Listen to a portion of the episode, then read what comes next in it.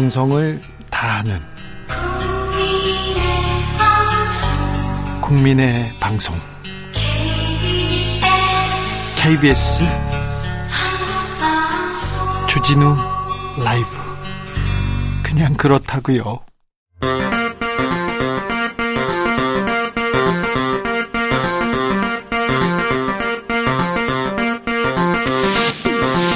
주진우 라이브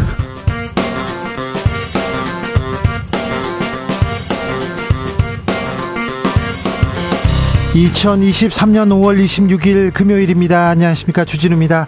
혹, 후쿠시마 오염수 시찰단이 오늘 귀국했습니다. 시찰단 일본 현지에서는 환대를 받고 우리 기자들은 피했다는데 시찰단의 일본 현지 활동 도쿄를 연결해서 들어봅니다. 마음의 평화 부처님 세상 내일은 부처님 오신 날입니다. 문명은 발전하는데 왜 우리는 불안하고 더 불행해 하는 걸까요? 세상은 풍요로운데 왜 가난한 사람은 더 가난해지는 걸까요? 번뇌에서 벗어나 진정한 행복을 찾는 길 스님 두 분과 탐구해 보겠습니다. G7 정상회의 이후에 중국에서 한한령 조짐 나타납니다. 한류 스타 중국 방송 출연 불발되는가 하면 한국 인터넷 접속 차단되고 있습니다. 애국 미남단에서 한중 역사 그리고 양국의 미래 비춰보겠습니다. 나비처럼 날아 벌처럼 쏜다. 여기는 추진우 라이브입니다.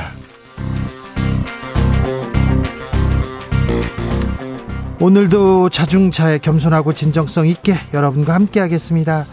음, 내일부터 월요일까지는 비 소식이 있습니다. 그런데요, 아, 비 오기 직전이라 그런지 유난히 덥고 습합니다. 그리고 아직 여름도 아닌데 벌써 더운 거 걱정입니다. 정, 경남 창녕에서는 온열 질환으로 어, 추정되는 사망자가 나오기도 했습니다. 갑자기 막 덥고 메스껍고 아프고 막 그러면요 물 드셔야 되고요. 어, 어, 땡볕에 있으면 안 됩니다. 네, 탄산음료도 좀 탈수 증상 때문에 안 좋다고 합니다. 그러니까 물 드시고 쉬셔야 됩니다. 아, 여름 걱정이에요. 여름 어떻게 보낼까 생각하는데 그래도 나만의 비법 있지 않습니까? 전 여름에 긴팔을 입습니다. 긴팔이 오히려 더 시원해요. 얘기합니다.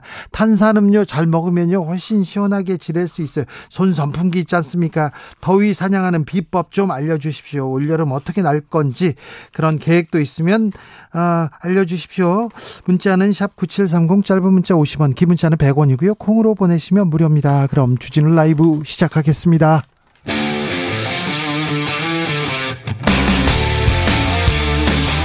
탐사보도 외길 인생 20년. 주 기자가 제일 싫어하는 것은?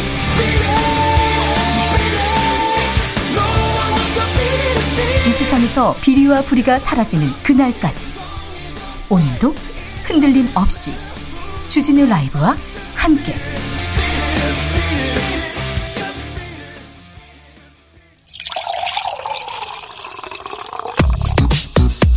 진짜 중요한 뉴스만 쭉 뽑아냈습니다. 주스. 정상근 기자 어서 오세요. 안녕하십니까. 일자리가 줄고 있다고요? 네, 통계청은 지난해 4분기 기준 임금을 받고 일하는 임금 근로 일자리가 전년 동기 대비 49만 1000개 늘어났다라고 밝혔습니다. 이 일자리가 증가하고 있는데 뭐가 준다는 겁니까? 증가폭이 3분기 연속으로 줄고 있습니다. 아, 그렇습니까? 네, 지난해 1분기 75만 명이 늘었는데 이후 점점 줄면서 4분기는 50만 명 아래로 떨어졌습니다. 일자리는 늘고 있으나 증가폭이 줄고 있다. 그래서 걱정이다. 청년 실업은요? 어, 그런데 20대 이하 임금 근로 일자리는 오히려 줄었습니다. 1년 전 대비 3만 6천 개, 1.1% 줄었는데요. 반면 60대 이상에서는 일자리가 28만 4천 개 늘어서 모든 세대 중 가장 큰 증가폭을 보였습니다. 60대 이상의 일자리는 늘고 20대의 일자리는 줄고 있다. 음. 아, 늙어도 나이 들어 드셔도 일을 해야 된다. 이거 그리고 20대한테는 좋은 일자리가 없다. 굉장히 좋은 지표는 아닌 것 같습니다. 아, 이런 일자리에 더 일자리가 가장 큰 민생입니다. 일자리가 가장 좋은 경제 대책이고 복지 대, 대책입니다. 이 부분에 대해서 더 신경 쓰셔야 합니다. 음, 어제 경찰이 노동조합의 야간 문화재 강제 해산했습니다. 네, 경찰이 어젯밤 서울 서초동 대법원 앞에서 열린 금속노조와 비정규직 노동단체가 벌인 야간 문화제를 강제 해산했습니다. 아, 집회 참가자는 100명이 안 됐는데요. 아, 경찰은 오후 8시부터 야간 문화제에 구호가 등장했다며 이를 불법 집회로 규정하고 1시간 만에 강제 해산 조치했습니다. 구호가 등장했다고 불법 집회라고요? 네, 강제 해산에 투입된 경찰이 600명이었는데요. 100명 참가했는데 600명 경찰이 왔어요? 네, 애초 집회 참가자들은 법원 앞에서 집회를 할 계획이었는데 이 경찰이 펜스를 치고 차단했고 어, 이 충돌 과정에서 집회 참가자 3명이 공무집행방해 혐의로 체포가 됐습니다. 어, 이에 집회 참가자들은 서초역으로 자리를 옮겨서 문화제를 하려고 했으나 어, 이번에는 강제 해산이 이루어졌습니다. 어, 이들은 결국 인근 공원으로 자리를 옮겨서 구호를 최소화한 가운데 밤을 새웠습니다. 네, 왜 왜 이렇게 밤을 새워서까지 집회를 해야 된다는 얘기를 합니까? 네, 금속노조와 비정규직 노동단체는 정부가 불법 파견 문제를 외면하고 있다고 규탄하면서 이 대법원의 계류 상태인 불법 파견 관련 판결을 조속히 내리라는 취지로 집회를 벌였습니다. 대법원에서 빨리 판단을 해달라 이런 지금 집회를 벌였군요. 음, 대통령과 경찰청장이 불법 시 엄단하겠다 이렇게 얘기합니다. 야간 불법 에, 맞겠다 이렇게 하니까 구호 외쳤다고 불법 시위다 이렇게 해서 강제 해산합니다. 경찰의 이런 대응이 아, 윤석열 정부가 외치는 자유와 조금 배치된다 이런 지적은 계속됩니다. 대통령이 마약 엄단하라는 지시가 내렸어요. 그랬더니 경찰청장이 특진을 내걸고 엄단하겠다 이렇게 뜹니다. 그래서 경찰 막 움직입니다. 그래서요 경찰에서 양귀비 득으로 심은 득으로 심은 것도 아닙니다. 키웠대입니다. 텃밭에서 키운 90대 노인 검거해서 불구속 기소했습니다. 왜 키웠어요? 물어보니까 아니요 텃밭에서 자랐는데 저절로 날아와서 자랐다. 근데 꽃이 예뻐서 그냥 키웠다. 소용없었습니다. 검거해서 불구속 기소했습니다. 양귀비 두 그루 키운 80대 노인 81세 할머니도 검거해서 불구속 기소했습니다. 불법은 나가야죠. 마약 엄단해야죠. 그런데 이렇게 뭐 경찰에서 이렇게 특진 내걸고 그러니까 이런 할머니 할아버지 잡혀갑니다. 이런 부분도 좀 어, 세심하게 좀 신경 써 주십시오. 득으로 이렇게 텃밭에 날라왔답니다. 불구속 기소돼 가서 재판 받으면 이 할머니, 이 할아버지 가셔야 돼요. 예, 법원에 나가셔야 돼요. 네. 자, 경찰이 심상치 않습니다. 저희가 계속해서 지켜보고 말씀드리겠습니다. 여야 대표 밥은 안 먹는다, 술도 안 먹는다 이런 얘기 나왔는데 만나기로는 했습니다. 네, 김기현 국민의힘 대표와 이재명 민주당 대표가 조만간 정책 협의를 위해 따로 만나기로 했습니다. 앞서 김기현 대표가 이재명 대표에게 소주 회동을 제안했으나 거절당했다라고 기자들에게 밝힌 바 있는데요. 어, 김기현 대표는 나를 본인을 만나는 것이 불편한 모양이라고 비판했었습니다. 어, 그러자 이재명 대표가 공개적으로 밥 먹고 술 먹는 건 친구 들이랑 하시라라면서 어, 민생도 어려운데 정치인들이 소주 한잔하고 밥 먹는 게 뭐그리 대수냐라고 반박했고요. 국민의 삶과 민생에 관한 정책 대화를 해보자고 말하면 그걸 또 거절한다라고 주장했는데요. 어, 국민의힘이 이재명 대표의 공개 정책 토론 제안을 수용하면서 여야 간 대표 회동이 성사된 상황입니다. 네. 어, 이르면 다음 주 초에 이루어질 것으로 예상이 되고 있습니다. 자주 만나서 얘기를 하고 자주 만나서 말다툼도 좀 하면서 그래도 좀 풀어 나갔으면 하는 게 국민들의 생각일 텐데 일단 만난답니다. 정책 토론한답니다. 좀 지켜보겠습니다. 윤관석, 이성만 의원에 대한 체포 동의안 국회에 제출됐습니다. 네, 지난 2021년 민주당 전당대회 당시 돈 봉투를 뿌린 혐의로 구속영장이 청구된 무소속 윤관석 이성만 의원에 대한 체포동의 요구서가 오늘 국회로 넘어왔습니다. 네. 어, 현지 국회의원인 두 의원은 회기 중 체포 구금이 되려면 어, 국회의 동의를 얻어야 합니다. 어, 국회의장은 요구서를 받은 후 처음 개의하는 본회의에서 이를 보고하고 72시간 내 본회의에서 표결해야 합니다. 어, 이에 따라 이들에 대한 이 체포동의안은 30일 예정된 본회의에 보고가 되고 표결은 6월 임시국회 첫 본회의에서 이뤄질 전망입니다. 윤석열 대통령 우크라이나 간다 이런 보도가 일본 언론한테 나왔어요? 네, 일본 민영방송 TBS는 윤석열 대통령이 북대서양 조약기구 정상회의가 열리는 오는 7월 전으로 우크라이나를 직접 방문할 가능성이 높다라고 보도했습니다. 어디 에서 들었답니까? 어, 복수의 일본 정부 관계자들로부터 들은 얘기라고 보도했는데요. 어, 7월 나토 정상회의는 우크라이나와 뭐 크게 멀진 않은 이 발트 3국 중 한 곳인 리투아니아에서 열리는데 어, 여기에 기시다 후미오 총리, 윤석열 대통령이 참석할 것이라는 보도가 이어졌습니다. 아 그래요? 아, 일본에서 윤석열 대통령 관련된 보도가 많이 나옵니다. 대통령실에서는 부인했어요. 네, 대통령실은 오늘 관련 보도에 대해 아예 계획이 없다라고 밝혔습니다. 알겠습니다. 어찌 되는지도 좀 지켜보겠습니다. 일, 대통령실에서는 계획 없다고 얘기합니다. 부산에 자유대 함정이 오는데 우길기를 개항하고 이렇게 들어올 모양입니다. 네, 하마다 야스카즈 일본 방위상은 오늘 공식 기자회견에서 해상 자위대 호위함이 이달 말 제주도 인근 해상에서 실시되는 해상훈련에 참가한다며 그때 이 자위함기로 사용되는 우길기를 개항할 방침이라고 밝혔습니다. 전범기 우길기 이거 일본 침략의 침략 전쟁의 상징인데 지난 정권에서는 못 들어왔는데 우길기를 단 자위 자위대 함정이 들어온다. 이걸 어떻게 받아들여야 될지 잠시 후에 조금 고민해 보겠습니다. 음. 착륙하는 비행기 문이 열리는 사고가 발생했습니다. 네, 승객들이 탑승한 아시아나항공 여객기가 착륙 직전 출입문이 열린 채 비행했습니다. 오늘 오전 11시 49분 제주공항을 출발한 아시아나 항공이었는데요. 네. 어, 문이 열리면서 이 승객들의 머리카락과 시트 등이 심하게 휘눌렸다고 하고요. 다친 사람은 없었으나 6명의 승객이 놀라서 호흡곤란 증세를 보였다고 합니다. 30대 남성이 탑승구를 개방하려고 뭐 열라고 해가지고 열어버렸나 봐요. 그런데 아, 참 어떻게 이런 사고가 발생했는지. 어제 우주로 날아간 누리호 누리호에 올라탄 소형 위성 이렇게 교신하고 있다고 합니다. 이렇게 하나씩 둘씩 제 역할을 하고 있다고 합니다. 자 우주에서 잘 역할을 잘 하고 왔으면 좋겠습니다. 주스 정상근 기자 함께했습니다. 감사합니다. 고맙습니다. 벌써 여름 걱정합니다. 더위 걱정하는데 자 여름 나기 필수품 있습니까? 더위 사냥 비법은요. 박상우님께서 아이스크림을 잔뜩 사서 냉동실에 넣어놨습니다. 냉동실 가득 찬 아이스크림 보면 시원해지는 것 같습니다. 아 그래요? 네. 아, 1사면 샤워 후에 시원한 맥주 마시기 비법입니다. 아, 그래요? 5405님, 저는 한여름에도 뜨, 아, 뜨거운 아메리카노 마시는데요. 땀 뻘뻘 흘리면서 커피가 이렇게 마시는 커피 얼마나 시원한지 아세요? 올여름에 한번 해보세요. 그러는데, 어, 생각만 해도 더워요. 이런 사람도 있습니다. 아, 알겠습니다. 이상희님께서 저는 아이스팩 얼려가지고 수건에 싸서 목 뒤로 두르고 여름 나려고 합니다. 몇 년 전에 선풍기도 없는 가게에서 일하시는 분께 알려드렸더니 좋아하시더라고요. 얘기합니다. 5614님, 저는 전북 남원에서 남편과 복숭아 농장을 운영합니다. 삼복에 먹는 여름 복숭아를 수확하다 보면 어느새 무더위는 물러나 있더라고요. 살은 쭉쭉 빠집니다. 흐르는 땀과 함께요. 어, 복숭아 여름에 먹으면 시원한데, 저는 그, 아, 먹고 싶다. 야, 복숭아 먹으면 여름 시원해질 것 같습니다. 이거 좋은, 좋은 생각인 것 같아요. 그거 내, 나만의 생각인가요?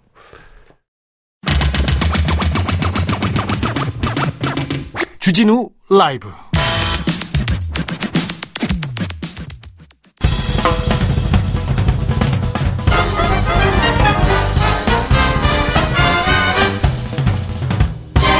훅 인터뷰 모두를 위한 모두를 향한 모두의 궁금증 훅 인터뷰 후쿠시마 오염수 시찰단이 5박 6일간의 일정을 끝내고 귀국했습니다. 현지에서 언론들이 열심히 취재했는데요. 언론을 극도로 피했습니다. 추격전 벌였다 이런 얘기까지 들렸는데 그래서 어떤 일이 벌어졌는지 현지에서 시찰은 잘했는지 한번 물어보겠습니다. 김진아 서울신문 도쿄특파원 안녕하세요. 네, 안녕하세요. 네. 어, 후쿠시마 오염수 시찰단 직접 취재하셨죠? 네, 그렇습니다. 자, 활동 지켜보니 어떠셨습니까? 예, 지금 말씀하신 추격전을 벌였던 기자 중에 한 명이 저였고요. 네. 그리고 또 시찰단 브리핑을 들어 후쿠시마에 머물기도 했었는데 네. 이번처럼 제가 기자 생활하면서 힘들게 취재했던 적이 없었던 것 같습니다. 아니 시찰단이 왜 도망갑니까? 왜 뭐가 부끄러워서요? 뭘 그 숨기려고요? 아, 뭐 숨기려는 것 같지는 않고요. 예? 뭐 자세하게 설명하기에는 좀 난감한 부분들도 많고 네. 뭘 말하면은 그게 정부의 입장이 될 수도 있기 때문에 좀 극도로 조심한 게 저희한테는 굉장히 불친절한 그런 행동으로 보였고요. 또 저희가 사실은 국민을 대신해서 이거를 설명을 한, 아니, 뭐 질문하는 거잖아요. 그렇죠. 또 지금 이게 가장 국내에서 가장 문제가 되고 국민적 관심사입니다. 네, 그거를 저희가 대신해서 좀 물어보려고 했던 건데 네. 여기에 대해서 좀 불친절하게 나왔던 게 아직도 좀 이해가 안 되긴 합니다. 국민이 우려하고 있는데 왜 불친절하고 왜 설명을 안 하는지 저는 좀 이해가 안 되는데요. 어, 자, 시찰단 오려, 오염수 뭐뭐 뭐 채취는 안 된다 이런 얘기도 있었는데 검증은 어느 정도 했습니까? 지금 형식적인 시찰이 아닌가 이런 비판도 나오는데 어떻게 보세요? 예, 제가 근데 시찰단을 절대 두둔하는 건 정말 아니지만요. 네. 이거는 애초에 우리가 주도적으로 할 수 있는 상황이 아니었습니다. 아시다시피 저도 이제 실제 원전에 들어가서 취재를 해본 적이 있는데요. 예. 정말 철저하게 일본 정부하고 도쿄 전력의 통제하에 움직일 수밖에 없습니다. 네. 그러니까 뭐 일본 정부와 도쿄 전력이 애초에 허가를 해주지 않으면 그 어떤 것도 볼 수도 없고 뭐 시료 채취라든지 그런 걸 허가하지 않는 이상 저희가 뭘 아무거나 할 수가 없었기 때문에 네. 애초에 이건 우리가 주도적으로 할 수 있는 게 아니어서 이게 좀 안타까운 부분이라고 생각을 좀 하고 있습니다. 아, 그렇습니까? 그런데요, 취재하러 가면 이거 이것저것 궁금하기도 한데, 시찰단도 네. 갔는데, 거기 흙이나 아니면 거기 오염 그 물이 있지 않습니까? 오염수 그냥 네, 아이고 네. 하면서 이렇게 떠오거나 이렇게 좀 가져올 수는 없습니까? 그거를 할 수가 없죠. 왜냐하면 계속 도쿄 전력과 일본 정부 사람들이 옆에 달라붙어서 설명을 해주고 이게 뭐냐면 물어보면 말을 해주는데 네. 저희가 네. 딴 짓을 할 수는 없죠. 네, 네 그렇습니다. 그 시찰단 동행 취재 그런 것도 없었습니까? 버스 옆 버스를 타고 이렇게 가는 것도 없었어요? 이게 제가 아까 전에 말씀드린 것처럼 원전에 들어가 봤을 때 이게 저 원전에 들어가려면 저도 두 달 전에 신청을 했어야 됐거든요. 네. 그 정도로 굉장히 까다롭게 이루어지는 상태에서 원전 동행 취재 자체가 좀 저는 바라지는 않았고요. 네. 해봤으니까요. 근데 그것보다 저는 좀 의구심이 들었던 게 예? 애초에 이 원전 어, 시찰단에 대해서 설명을 해준다는 게 오후 9시 한 장짜리 브리핑 자료를 낸다는 거였습니다. 그게. 그러면 아, 저희한테 이거를 받아 적으라는 얘기잖아요. 예. 저희가 묻고 싶은 것도 물어볼 수도 없고 또 누구한테 물어볼지도 그런 것도 아무것도 정해지지 않았는데 거기에 대해서 특파원들이 굉장히 강하게 항의를 했고 그래서 입장이 정해진 게 바로 시찰 당일 화요일 새벽에 원전 근처에서 역시 브리핑을 하겠다 이 정도만 나왔습니다. 그래서 브리핑 했어요? 예, 했는데 또 그것도 7시쯤에 나올 때까지 좀 기다렸다가 약식으로 하는 거죠. 왜냐면 정식으로 이제 각을 잡고 하는 게 아니라 서서 뭐 저희가 물어보고 싶은 거 간단하게 물어보고 들어가는 정도의 수준이었습니다. 아, 앞서 대만에 시찰단이 있었다고 합니다. 태평양 도서국도 시찰단을 보냈다는데 당시 상황은 네. 어땠습니까? 우리 시찰단과 비교해서 어떤 차이가 좀 있습니까? 그러니까 대만 시찰단은 작년 3월하고 11월에 두 차례 일본을 방문했었는데요. 두 번이나요? 이게 좀, 예, 이게 좀 차이가 나는 게 저희는 방류를 앞두고 겨우 방문한 거잖아요. 네. 갑자기 예. 이슈가 되니까요. 근데 대만은 일찍이 방문을 하면서 두 번이나 가면서 또 취재도 아 취재가 아니라 시찰도 정말 자세하게 했습니다. 예? 원전 방문만 한 게 아니라 뭐 어미 뭐 연구소 다양하게 방문했기 때문에 좀 폭넓은 그런 시찰을 할 수 있었고요. 그때 다만 좀 공통된 점이 하나가 있다면 그때도 일본 정부가 거부해서 시료 채취는 하지 못했습니다. 대만 측도요. 아 그렇습니까? 예. 음, 시찰단 시찰단의 활동 중에 좀 눈에 띄는 부분이 있습니까? 눈에 띄는 부분이라기보다는요. 좀 예. 저는 특이했던 거는 뭘 질문하면 확인했다, 요청했다 이 정도의 답변이 다여서 그러면은 아 이게 역시 일본 정부가 허가해 준 대로 우리는 움직일 수밖에 없었구나. 여기가 한계가 있었구나. 이런 것만 좀 저도 알 수 있었습니다. 네.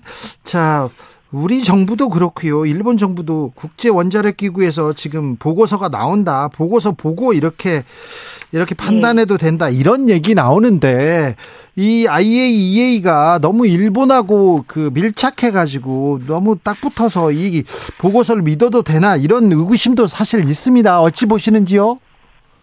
예, 그거는 좀 저는 확인이 안 된 부분이기 때문에 거기에 대해서 말씀드릴 수는 없는 것 같고요. 예? 저도 현장에서 가장 먼저 물어본 게 바로 그 부분이었거든요. 그래서 예? 시차단이 계속 확인했다, 조사했다, 요청했다. 그러면 그걸 언제 종합해서 살펴보겠느냐. 그 질문했을 때 말, 말씀하신 것처럼 아이의 보고서를 참고할 수밖에 없다. 그러면은 저희가 형식적인 시찰밖에 되지 않는 거잖아요. 그렇죠. 음, 예. 그런데 또 한편으로는 이런 점도 좀 아셔야 될 게 IAEA가 오염수만 이제 검증하는 게 아니라 북한 뭐 이란 뭐 핵 검증도 하기 때문에 여기에 권위를 실추시키게 되면 저희가 또 국제적인 문제가 되기 때문에 여기를 또 참고할 수밖에 없는 현실이 있습니다. 그래서 이런 입장인 건 알지만 그래도 너무 조심스럽지 않나라는 아쉬움도 있습니다. 저, 저 유국희 단장 외에는 또 다른 분들은 이렇게 공개되지 않았습니다. 민간 민간인도 이렇게 포함도 민간 전문가 포함되지 않았다는 이런 얘기도 있는데 현지에서 그 시찰단 단원들 만나서 얘기하거나 취재할 수 있었습니까? 아니요, 애초에 접근을 할 수 없었기 때문에 저도 그래서 버스를 잡으려고 그렇게 달렸었던 거고요. 아, 네. 정말 철저하게 노출이 되지 않았습니다. 어디에서 묵는다 이런 것도 안 알려줍니까? 어디에서 묵는다 이런 것도 안 알려줬고요. 저는 아니었고 다른 기자가 이런 것도 해보더라고요. 어느 호텔에 묵는지 예. 다 전화를 돌려보기도 했었습니다. 저는 아니고요. 예. 네. 자 그런데 일본에서 일본 현지에서는 이번 시찰단이 가는 데마다 환대했다 이런 보도도 있던데 이거는 맞습니까? 일본 현지에서는 또 어떻게 보고 있었습니까? 일본 현지에서 환대했다 저는 이거는 잘 저는 잘 모르겠고요. 예? 또 관심은 엄청 많이 있더라고요. 아, 저한테도 어떤 예, 일본 기자가 이거 우리도 가서 취재할 수 있냐, 질문할 수 있냐, 뭐 이렇게 물어보는 일본 기자들도 있었고요. 예? 이들이 관심을 갖는 거는 오염수 방류 문제가 아니라 애초에 여기엔 관심이 없습니다. 저희가 바로 우리나라가 바로 후쿠시마산 수산물 수입을 재개할까 안, 안 할까 이거를 가장 관심이 있어 하더라고요. 수산물 수입이요? 예. 그러니까 일본 정부와 함께 여기를 봤으니 정말 오염수 방류가 안전한 게 검증되지 않았겠냐. 그러면 후쿠시마산도 이제 재개하지 않겠냐. 이거를 좀 많이 기대를 하는 기사와 분석들이 좀 있었습니다. 후쿠시마 수산물 수입까지 얘기한다고요? 아, 오염수 방류 걱정하는 사람들이 많은데 오염수 방류는 현지 어민들도 반대하고 있다 이런 보도가 있었는데 이거는 맞, 맞지요? 저도 그래서 자, 저번 달에 한번 가서 취재를 해봤는데 이게 조금 잘못 알려진 부분이 있는데요. 반대를 하는 분도 있고 안 하는 분도 있습니다. 예. 이게 조금 엇갈립니다. 그러니까 반대를 하는 분들은 뭐 위험하다 이런 것도 있지만 더 하나 중요한 건 지금 2011년 동일본 대지진 터지고 난 다음에 겨우 지역이 좀 살아나려고 하는데 네. 오염수를 방류하게 되면 오염수 방류된 물고기다. 이런 인식 때문에 우리가 장사가 안 된다. 어떡할 거냐. 이렇게 해서 반대하는 분들이 좀 있습니다. 네. 오염수 자체에 대해서 반대하는 것도 있지만 오염수는 찬성하지만 방류는 반대한다. 아, 방류 반대한다. 뭐 이런 분들도 있고요. 굉장히 예. 좀 의견이 복합 복합적으로 있습니다. 자, 후쿠시마 수산물 일본 내에서는 먹습니까? 일본 내에서 이렇게 후쿠시마 수, 수산물 이렇게 표기된 수산물 팔고 그렇습니까? 제가 묵었던 호텔이라든지 시장을 가보면 후쿠시마산으로 만들었, 뭐, 후쿠시마산이다, 이렇게 대놓고 표시를 하고 있고, 도쿄에서도 보면 후쿠시마산이다, 이렇게 표기를 하는, 뭐, 것도 많이 있었는데요. 수산물이요? 예, 수산물이요. 왜? 예, 수산물도 뭐 수산물, 농산물 뭐 왜냐하면 원산지는 표기해야 되니까요. 네, 네. 그래서 있었는데 뭐 사는 사람도 있고 안 사는 사람도 있습니다. 안그 사는 사람은 뭐 아, 아직 좀 그렇지 않냐 이런 사람도 있고요. 뭐 어떤 사람은 후쿠시마산은 원래 맛있잖아 하면서 사 먹는 사람도 있고 좀 다양합니다. 아 예. 그래요? 아 일본 예. 사람들 좀 이해가 안 되기도 하네요. 자 일본 정부에서는 시찰단에서도 시찰단에 대해서 어떤 입장 내놓고 있습니까? 네, 뭐 예상하시는 대로 뭐 하야시 요시마사 일본 외무상이 오늘 정례 기자회견이 있었는데요. 이렇게 말을 했습니다. 그러니까 후쿠시마 제1원자력 발전소 오염수 오염수라고 하지 않았고 처리수라고 합니다. 이쪽에서는요. 네. 처리수의 해양 방류에 대한 이해가 깊어지도록 계속 노력하겠다. 그러니까 한마디 말해서 계속 설득하겠다. 이 얘기라고 보시면 됩니다. 알겠습니다. 아, 저기 워낙 잘 설명해 주셔서 다른 것도 좀 여쭤볼게요. 한일 정상회담이 네. 세 차례 열렸는데요. 네. 네. 한일 정상회담이 열릴 때마다 기시다 총리의 인기는 좀 막 올라가는 것 같아요. 네. 그건 맞죠. 그거는 좀 맞습니다. 왜냐하면 이게 아시다시피 작년 말까지만 해도 엄청나게 하락세여서 뭐 정권 교체를 해야 되지 않겠느냐 이런 얘기가 자민당에서 조금 나왔다고 하고요. 그렇죠. 지지율 바닥이다. 바닥 밑으로 내려간다. 네. 계속 얘기했잖아요. 어, 아베 전 총리 뭐 국장 문제 뭐 여러 가지가 겹쳐서 그랬었는데 이게 특이하게 올해 초부터 좀 반등하기 시작하던 50%대로까지 올라갔거든요. 예. 근데 이게 차이점은 딱 보면은 외교가 있습니다. 예. 말씀하신 것처럼 뭐 한일 관계가 정말 최악이었는데 뭐 윤석열 대통령이 깜짝 일본에 오기도 하고 뭐 기시다 총리도 한국에 가고 뭐 해빙 무드가 연출되는 것도 있고 최근엔 또 히로시마 G7도 있었으니까요. 예. 그걸 보면서 가장 부각이 된 게 기시다 총리였거든요. 그렇죠. 네, 그런 점이 이제 포인트가 되다 보니까 역시 지지율이 급상승하기 시작했습니다. 자, 일본 사람들은 저 윤석열 대통령 어떻게 생각합니까? 그게 제가 이제 한국인이니까 뭐 여러분들이 질문하잖아요. 뭐 정보 관계자, 뭐 기자, 뭐 교수, 일본인, 아 일반인 뭐 다양한 사람들이 저한테 한국인이니까 물어보는 건 정말 윤석열 정부 어떠냐. 자기네들은 호감이다. 이렇게 말을 좀 호의적인 것은 정말 사실입니다. 네. 좋아하는군요. 네, 예, 좋아하는데 그게 왜냐고 저도 이제 질문하면은 워낙 뭐 저번 정부 때는 안 좋지 않았겠냐. 네. 근데 서로 좋으면 좋은 거 아니겠냐. 이런 인식이 강하고요. 그럼 왜 좋은 거냐라고. 왜 그렇죠. 물어봐야죠. 일, 윤석열 네. 대통령이 어떤 부분이 좋답니까? 윤석열 대통령이라서가 아니라요. 예. 북한 문제, 중국 문제가 있기 때문에 이거를 우리가 같이 해결해야 되지 않겠냐. 그럼 우리가 관계가 좋아져야지. 그런데 윤석열 정부는 우리한테 호의적이잖아. 이래 바로 좀 좋아하는 논리인 것 같습니다. 우리한테 좀 우리한테 네, 호의적이잖아. 네. 네. 알겠습니다. 그게 좀 특이한 점이고 여기가 저도 지금 계속 알아보는 중입니다. 알겠습니다. 네. 말씀 잘 들었습니다. 네, 감사합니다. 잘 이해했어요. 김진아 서울신문 도쿄 특파원이었습니다. 교통정보센터 다녀올까요? 김민희 씨.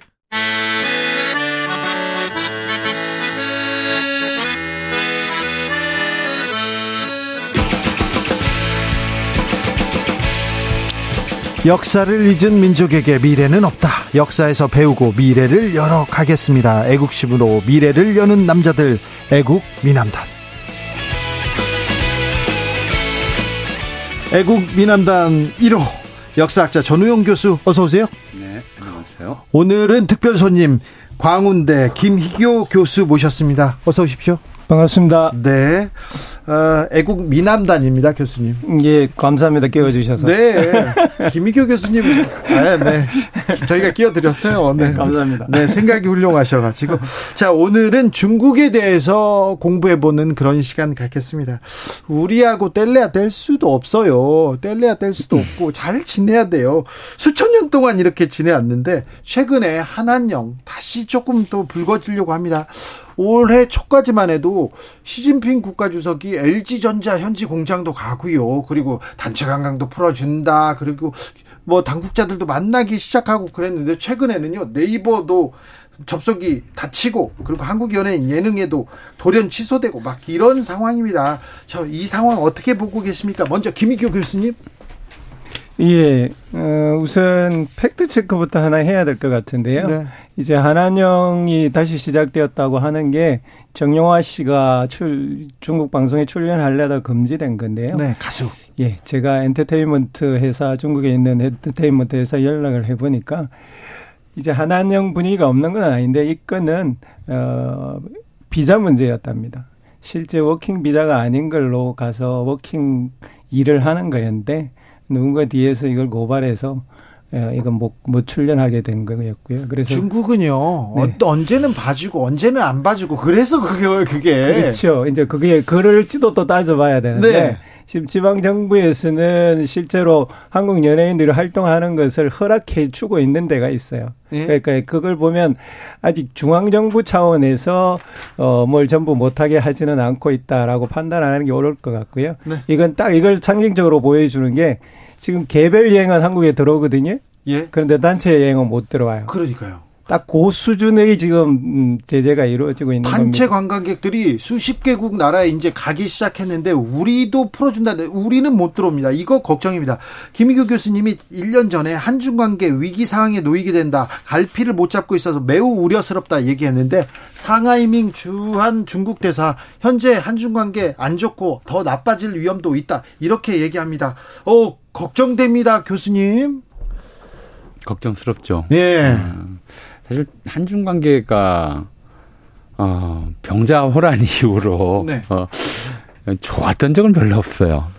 그래도 네. 그래도 좋았던 네. 때가 있었잖아요. 그러니까 이제 국교 수립 이후에 네. 그러니까 한중 국교 수립 이후에는 사실 계속 좀 우호적인 관계를 유지해왔고 계속 그 관계가 탄탄해지는 과정이었다. 나아지고 있었으니까요. 그렇죠. 뭐 박근혜 정부 때 무슨 뭐 절, 글로벌 전략적 동반자 관계든가요. 예. 뭐 하여튼 좀 이름도 잘 기억 안 나요. 열병 단계다 이런 네. 이야기. 열병시계도 가고, 가, 고 그렇죠. 예. 중국어로 막 이렇게 연설도 예. 하고 그래서 그래서 뭐 이제 아주 특별한 귀빈으로 이렇게 대접받기도 하고 네. 그리고 심지어 문재인 정부 때는 이제 우리 내부에서 예. 무슨 반미친중이라는 사실 좀 터무니없는 이야기인데 네. 그런 얘기까지 들을 정도로 중국과 관계가 좀 가까워졌었는데, 그러니까 사드 설치 배치 이후에 상당히 좀 악화됐다가 다시 풀리는 그런 기미가 기류가 있었는데 어렵게 이제 풀어가는데 예, 그 와중에 다시 나빠진 거죠. 네. 뭐 김인규 교수님께서 이제 그 나빠진 이유를 좀 설명을 해주셨으면 좋겠어요.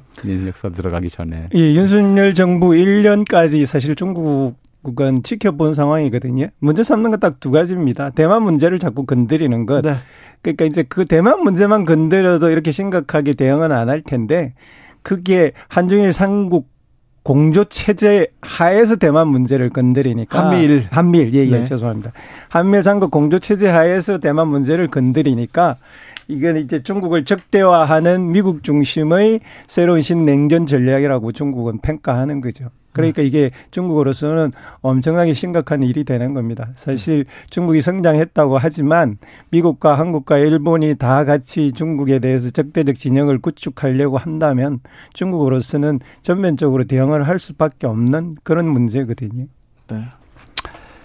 어, 그러니까 이제 몇 가지가 있죠. 사실 중국의 대국주의 또는 이제 우리 김인국 교수님이 짱깨주의라고 표현하신 네. 어떻게 보면 저는 이제 그게 중화주의의 이제 현대판이다라고 이제 생각을 하는데 중국에서 이 중화주의가 하나의 사상으로 좀 정립된 것은 어 남성 때 12세기 남성 때 이제 주자학에서부터 나온 거 아닌가 음, 싶어요. 네. 그러니까 화이론 속에서 나온 것이고 중국이 이제 문화적으로 이제 세계 최고다라는 이제 그런 자의식인데 그래서 그러면서 어, 이제 중, 그, 현실적인 힘이 아니라 문화적으로 나머지 세계를, 중국이 아닌 세계들을 이제 전부 오랑캐 취급을 하기 시작했죠. 아, 예.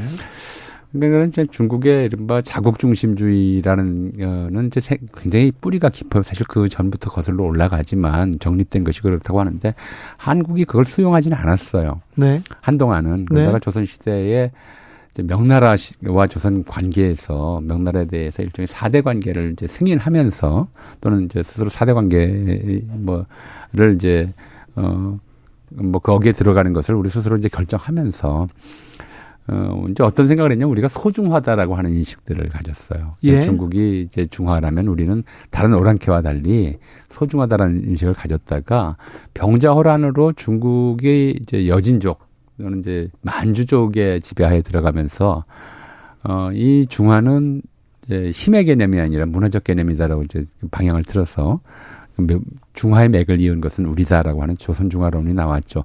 그때부터 이제 우리 사회 일각에서 어, 혐중 의식이 자리 잡기 시작해요. 그때 네. 혐중은 이제 대표적으로 중국인들을 우리가 부르는 용어 중에 하나가 네. 대놈이라는 게 있어요. 대놈. 예, 대놈이라고 보통 얘기를 하는데 네. 이 대는 이제 한자로 호라는 뜻이에요. 병자론을 할 때 호. 아하. 그 호인을 이제 되놈이라고 부르기 시작했죠. 이게 네. 대략 17세기부터 나타나기 시작했다가 청일 전쟁 이후에 한국 사회 내에서의 이제 혐중 의식은 대단히 이제 빠른 속도로 확산하게 되는데 청나라가 일본에 졌으니까 이제 더 이상 우리의 대국이 아니다. 우리와 비슷한 좀 위치에 있고 사실 우리보다 더 좀 열등하다.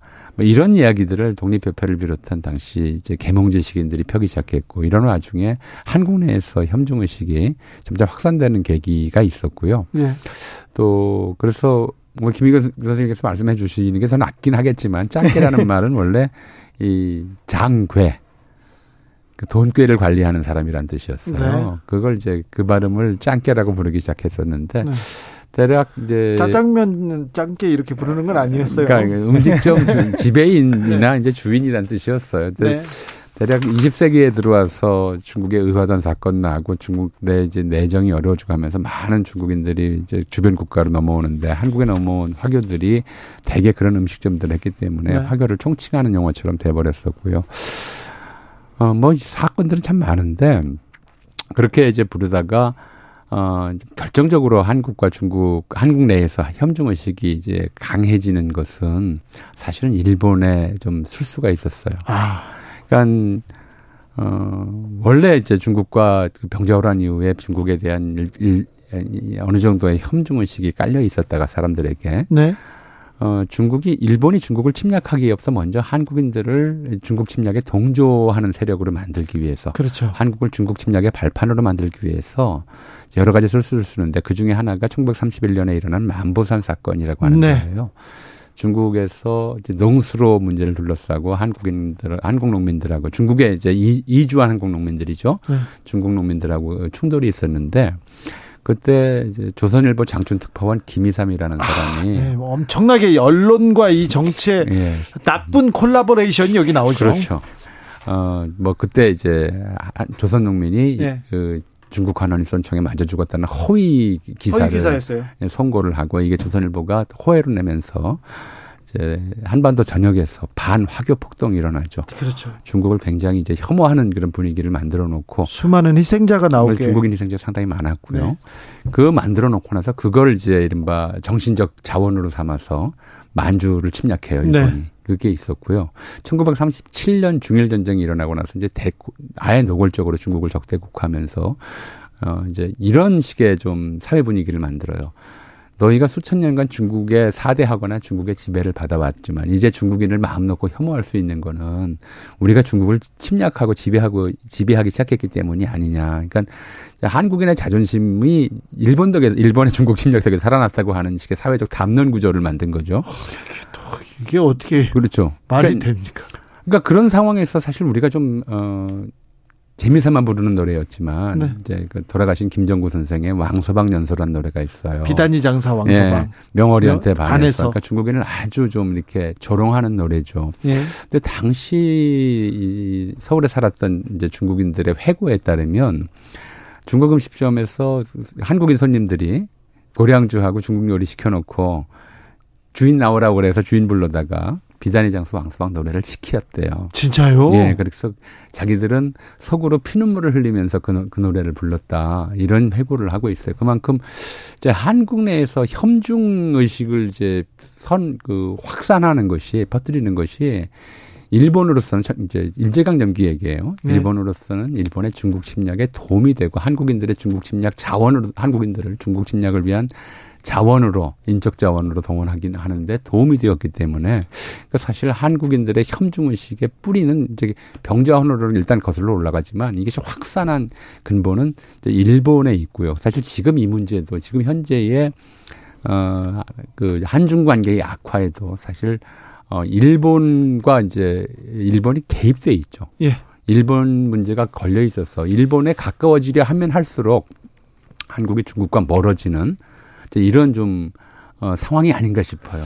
그 이후에 한국 전쟁이 있었습니다. 그 다음부터는 중국은 중공이었고요. 예. 그 다음에는 우리는 대만과 대만을 중국이라고 불렀습니다. 하지만 노태우 정부 시절이었나요? 노태우 정부 시절에 그때 중국 민항기, 중국 여객기가 한국에 불시착했어요. 근데 그때 우리가 환대해서 보내줬는데 그걸 가지고 중국 사람들이 굉장히 호평을 했던 생각이 납니다. 그리고 국교 수교가 있었고 그 다음부터 중국과 우리는 매우 잘 지냈어요. 더 좋아지고 중국 친구들도 그때부터 많이 생기고요. 그래서 좀 괜찮아지는가 했는데 사드 배치가 있었고요. 사드 배치 그 위기를 좀 넘어서는가 했는데 윤석열 대통령의 대만 발언이 매우 조금 어 좀 중국한테는 불편하게 느껴지나 봅니다. 지금 상황을 보면. 예, 소위 중국의 가장 중요한 핵심 이익 중에 1번이거든요. 네, 대만. 그러니까, 예, 대만 문제는 중국의 영토적 욕심 이렇게만 볼 수는 없고요. 사실은 중국으로서는 중국 근대의 꿈입니다. 그러니까 홍콩을 빼앗긴 홍콩과 마카오를 다시 찾는 것. 네. 그리고 대만을 역사적으로 뭐 충분히 따져볼 문제가 있지만 어쨌든 중국인들은 대만을 자국의 땅이라고 생각을 했는데 그게 이제 미중 수교를 하면서 자국의 영토에 편입을 시킨 거거든요. 어쨌든. 그래서 지난 30년간 큰 탈 없이 왔는데 지금 이제 미국이 다시 이 문제를 삼기 시작하니까 중국으로서는 굉장히 이해할 수 없는 일이라고 생각을 하고 있고 네.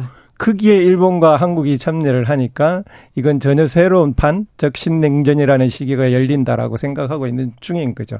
그럼 중국 입장에서는 굉장히 심각한 문제가 벌어지고 있는 겁니다, 지금. 그래가지고 우리한테 지금 니네들이 왜 거기 나서 왜 끼어 그렇게 해가지고 지금 약간 약간 꼼수를 부리고 약간 뭐 그런 걸 하는 겁니까 연예인도 그렇고 축구 선수 구금도 그렇고 아 조금 생각 조금 이해할 수 없는 상황들이 계속 벌어지고 있습니다. 그 이제 이런 시기일수록 어, 제가 이제 하나 말씀드리고 싶은 것은 민족 감정을 동원하는 일은 굉장히 조심해야 된다라고 네. 저는 생각을 하는데 냉정하게 봐야죠. 아까 전효민 교수님도 말했지만 만보산 사건이 그 민족 감정을 동원해서 어, 수백 명이 살해된 끔찍한 사건, 사건이거든요. 그게 뭐였냐면 한 언론사의 잘못된 오보로 발생된 문제였단 말입니다. 이렇게 굉장히 양국이 충돌하고 서로 불편한 시기에 이제 어떤 일이든 좀 시간을 기다리면서 차분히 따져볼 필요가 있다라고 저는 생각해요. 차분히 해줘야 되는데, 네. 냉정해줘야 네. 되는데, 그런데 말입니다. 최근에, 지난 대선에도 그렇고요. 정치권에서 이 협중, 중국을 좀 싫어하는 젊은이들, 이런 협중을 조금 자극하는 그런 모습도 좀 보입니다. 그러니까 정치적으로 좀 이득을 볼 수 있는 사람들이 있겠죠. 그러니까 이제 자꾸 자극을 하는 건데. 네. 근데 이건 굉장히 위험해요. 그러니까 그러니까요. 그 이른바 민족 간 혐오. 그러니까 이 대표적으로 민족 간 혐오가 나온 인류사 최대의 비극이 나치의 유대인 학살이잖아요. 예. 그리고 그 똑같은 방식으로 일어났던 것이 일본의 관동대 학살이고요. 예. 지금 이제 우리가 우리가 한 일이라서 제대로 기억을 안 하고 있지만 아까 말씀드렸듯이 만보산 사건 이후에 한반도에서 일어났던 중국인 학살 사건들도 이거 수백 명에 달하거든요. 예, 수백 명이 죽었죠. 그러니까 그런 일들이 이제 벌어지게 돼요. 그리고 이거 이것은 또 상승 작용을 일으켜요. 한쪽에서 이러면 우리가 가만히 있을 수가 없잖아요. 다른 그러, 쪽에서. 그러니까요. 이제 국가 간의 관계를 넘어서서 이제 민족 간 관계를 악화시키는 건 굉장히 위험한 일이고 그래서 그건 이제 쉽게 말하면 민족적 혐오 감정을 정치에 동원해서는 안 된다라고 하는 것은 2차 대전 이후에 정치뿐만 아니라 사회적으로도 용인해서는 안 된다는 것이 2차 대전 이후 인류의 보편적 약속이란 말이에요. 그렇죠. 그래서 이거는 이제 우리가 이제 내부적으로라도 뭐 또 어떤 세력에 대해서 뭐 저 저 사람들이 무슨 뭐 어 저 그 뭐 뭐랄까요? 어 어디에 대해서 이제 특별히 싫어하는 세력이다. 어느 나라를 싫어한다, 혐오한다, 증오한다, 반, 반대한다. 이런 얘기를 공개적으로 표명할 필요가 없는 거죠. 네. 대만 문제도 마찬가지예요. 네. 어, 실제로 그게 가능한지 안 가능한지, 가, 시, 현실성이 있는지 없는지를 따지지도 않고 미리 중국이 어떤 그 공식적인 군사행동에 대한 조짐을 보이지도 않는데 미리 뭐 힘에 의한 이제 현상 변경을 반대한다거나 중국이 대만을 침공하면 가만히 있지 않대, 않겠다거나 이런 얘기를 미리 할 필요가 없는 거죠. 이게 직접 그 문제에 관련해서 중국과 군사적으로 대립하고 있는 미국이라면 그렇죠. 얘기할 수 있을지도 몰라요. 외교적으로라도 예. 정치적이라도 예. 그렇다고 하더라도 굳이 그렇게 떠들 그거를 필요는... 우리가 미리 얘기를 해서 난 뭐 네가 만약에 대만하고 싸우면 너하고 원수질 거야. 이런 약속을 왜 미리 하는지 모르겠어요. 그런 것들이 이제 중국으로서는 이제 굉장히 좀 불쾌하게 느껴지는 문제일 거고 우리가 거꾸로 얘기를 해보죠. 만약에 이제 한국에 그 한국에서 독도에 뭐 어떻게 한다고 그러면은 중국에서 그건 우리가 용납하지 않겠다라고 얘기한다면 어떻게 되겠어요. 이건 이제 어 정부가 어쨌건 뭐 중국 정부의 이제 내막은 워낙 이제 많은 부분들이 베일에 쌓여 있어서 뭐 김일구 교수님께서 설명해 주시면 더 좋겠지만 모르겠지만 민간 차원에서도 이제 혐오 감정이 나, 거나 아, 아니면 싫어하는 감정이 표출될 수밖에 없고 이런 것들이 정부의 어떤 구체적인 한한령이나 이런 조치 이전에 자발적으로 미리 할 수도 있죠. 그리고 또 이건 중국 사회주의 체제에서는 그런 일들이 네. 어, 이제 늘 가능한 부분이기 때문에 미리 앞서서 하는 일들이 나올 수 있는 것이고 그게 아마 지금 나타나고 있는 한국 연예인에 대한 부분적 어떻게 보면 어디에서는 하고 어디에서 안 하는 것이 부분적이라고 하는 표현이 있지만 부분적 활동 제한이라든가 한국 단체 관광에 대한 제약이라든가 이런 걸로 나타날 수 있다고 생각하는데 이런 시기에는 미, 그게 미국이든 중국이든 미국이 싫다, 중국이 좋다, 혹은 뭐 미국이 미국이 좋다, 중국이 싫다 이렇게 한국과 전체를 두고 싫다 좋다 하는 어, 여론조사나 논의들은 굉장히 위험합니다. 맞습니다. 예. 그런 네, 언론사도 지금 책임 예. 있습니다. 예, 굉장히 위험하고요. 유치합니다. 실제 한국 20대가 반중 감정이 제일 높다고 하는데 실제 뭐 퓨 리서치 센터처럼 어느 나라가 더 좋냐라고 하면 그거 그런 거 물어보는 것 자체가 이거 잘못됐어요. 예, 그런데 요즘 와서 어떻게 물어보면 러시아와 중국과 우리가 척을 재야 되느냐 이렇게 물어보면 전혀 반대로 나옵니다. 아니 그러니까요. 그 그것 자체가 언론에서도 그렇게 네. 자극적인 기사를 쓰는 것 자체가 이건 어, 국익에도 그리고 우리 우리한테 전혀 도움이 안 됩니다. 도움이 안 되는 게 아니라 굉장히 위험하죠. 예, 예 나빠요, 네, 그건. 위험한 네. 일이죠. 차라리 하지 마세요. 차라리 네. 그냥 놓으세요. 기사를 쓰지 말고. 음, 네. 제가 판단하기에 지금 중국, 중국은 아직까지 완전하게 한국에게 뭐 한한령을 하겠다든지 적대적인 정책을 실시하겠다라는지를 완전히 정했다라고 생각하지 않습니다. 중국한테도 한국이 중요하잖아요. 굉장히 중요하죠. 그냥 버릴 수만도 없지 않습니까? 우리한테 중국은 더 중요하고요. 어찌 보면 북한도 있고 또 중국과의 무역도 있지 않습니까? 그냥 버리고 할 수 있는 그런 정도의 국가가 아니고요. 예. 우리가 어느 편에 서느냐에 따라서 이 다음 전후 체제가 어디로 갈지도 정해질 수 있을 만큼 우리가 굉장히 큰 힘과 방향키를 잡고 있습니다. 따라서 지금 우리 외교가 굉장히 중요합니다. 굉장히 중요한데 자꾸 지금 중국하고 이렇게 좀 대결하는 듯한 보인. 그러니까 너무 좀그 그 투명하게 속내를 보이고 있는 게 아니냐. 그러니까 외교에서 제일 나쁜 방식이잖아요. 투명하게 속내를 보이는 것이. 네. 이게 이렇게도 해석될 수 있고 저렇게도 해석될 수 맞습니다. 있고 이런 말들을 하는 게 기본인데 마, 이제 이런 걸 가정을 해서 만약에 중국과 미국이 싸우게 된다면 지금 말 겉으로는 굉장히 좀 말로는 이런저런 좀 어, 날선 표현들이 오고 가는 경우가 간혹 있어도 그래도 이 사람들은 속으로는 다 겨, 어, 교류를 하고 있잖아요. 네. 그래서 그뭐 겨, 겨, 거래량도 늘려가고 무역 이라든가 경제적 협력도 진행되고 있는데 G7 정상회의 이후에 예. 조 바이든 대통령 바로 중국에 유화 메시지 던졌어요. 그렇죠. 근데 지금 우리는 너무 좀 앞장서서 왜 미국도 하지 않고 일본도 하지 않는데 앞장서서 우리는 만일의 경우 중국을 적대시하겠다고 하는 식의 이건 메시지가 그렇잖아요. 예. 예. 그런 표현들을 함으로써 선제 자격을 하는지 선제 자격에서 선제 자격을 하는지 좀 납득이 잘 안 되는 우리한테 또 북한이 있지 않습니까? 예. 북한이 뭐 핵 개발하지 말라 이걸 달랠 때 중국이 나서주면 좀 편하고요. 중국이 개혁 개방으로 중 북한을 또 조금 밀어낼 수도 있는데 지금 코로나에 닫힌 국경이 북한의 국경이 지금 열리기 시작하는데 중국과 북한은 국경이 완전히 열리고 다시 또 가까워집니다. 그런데 그러면 우리하고 가까워질 수 있는 그런 접촉면이 좀 멀어지는 것도 사실이지 않습니까?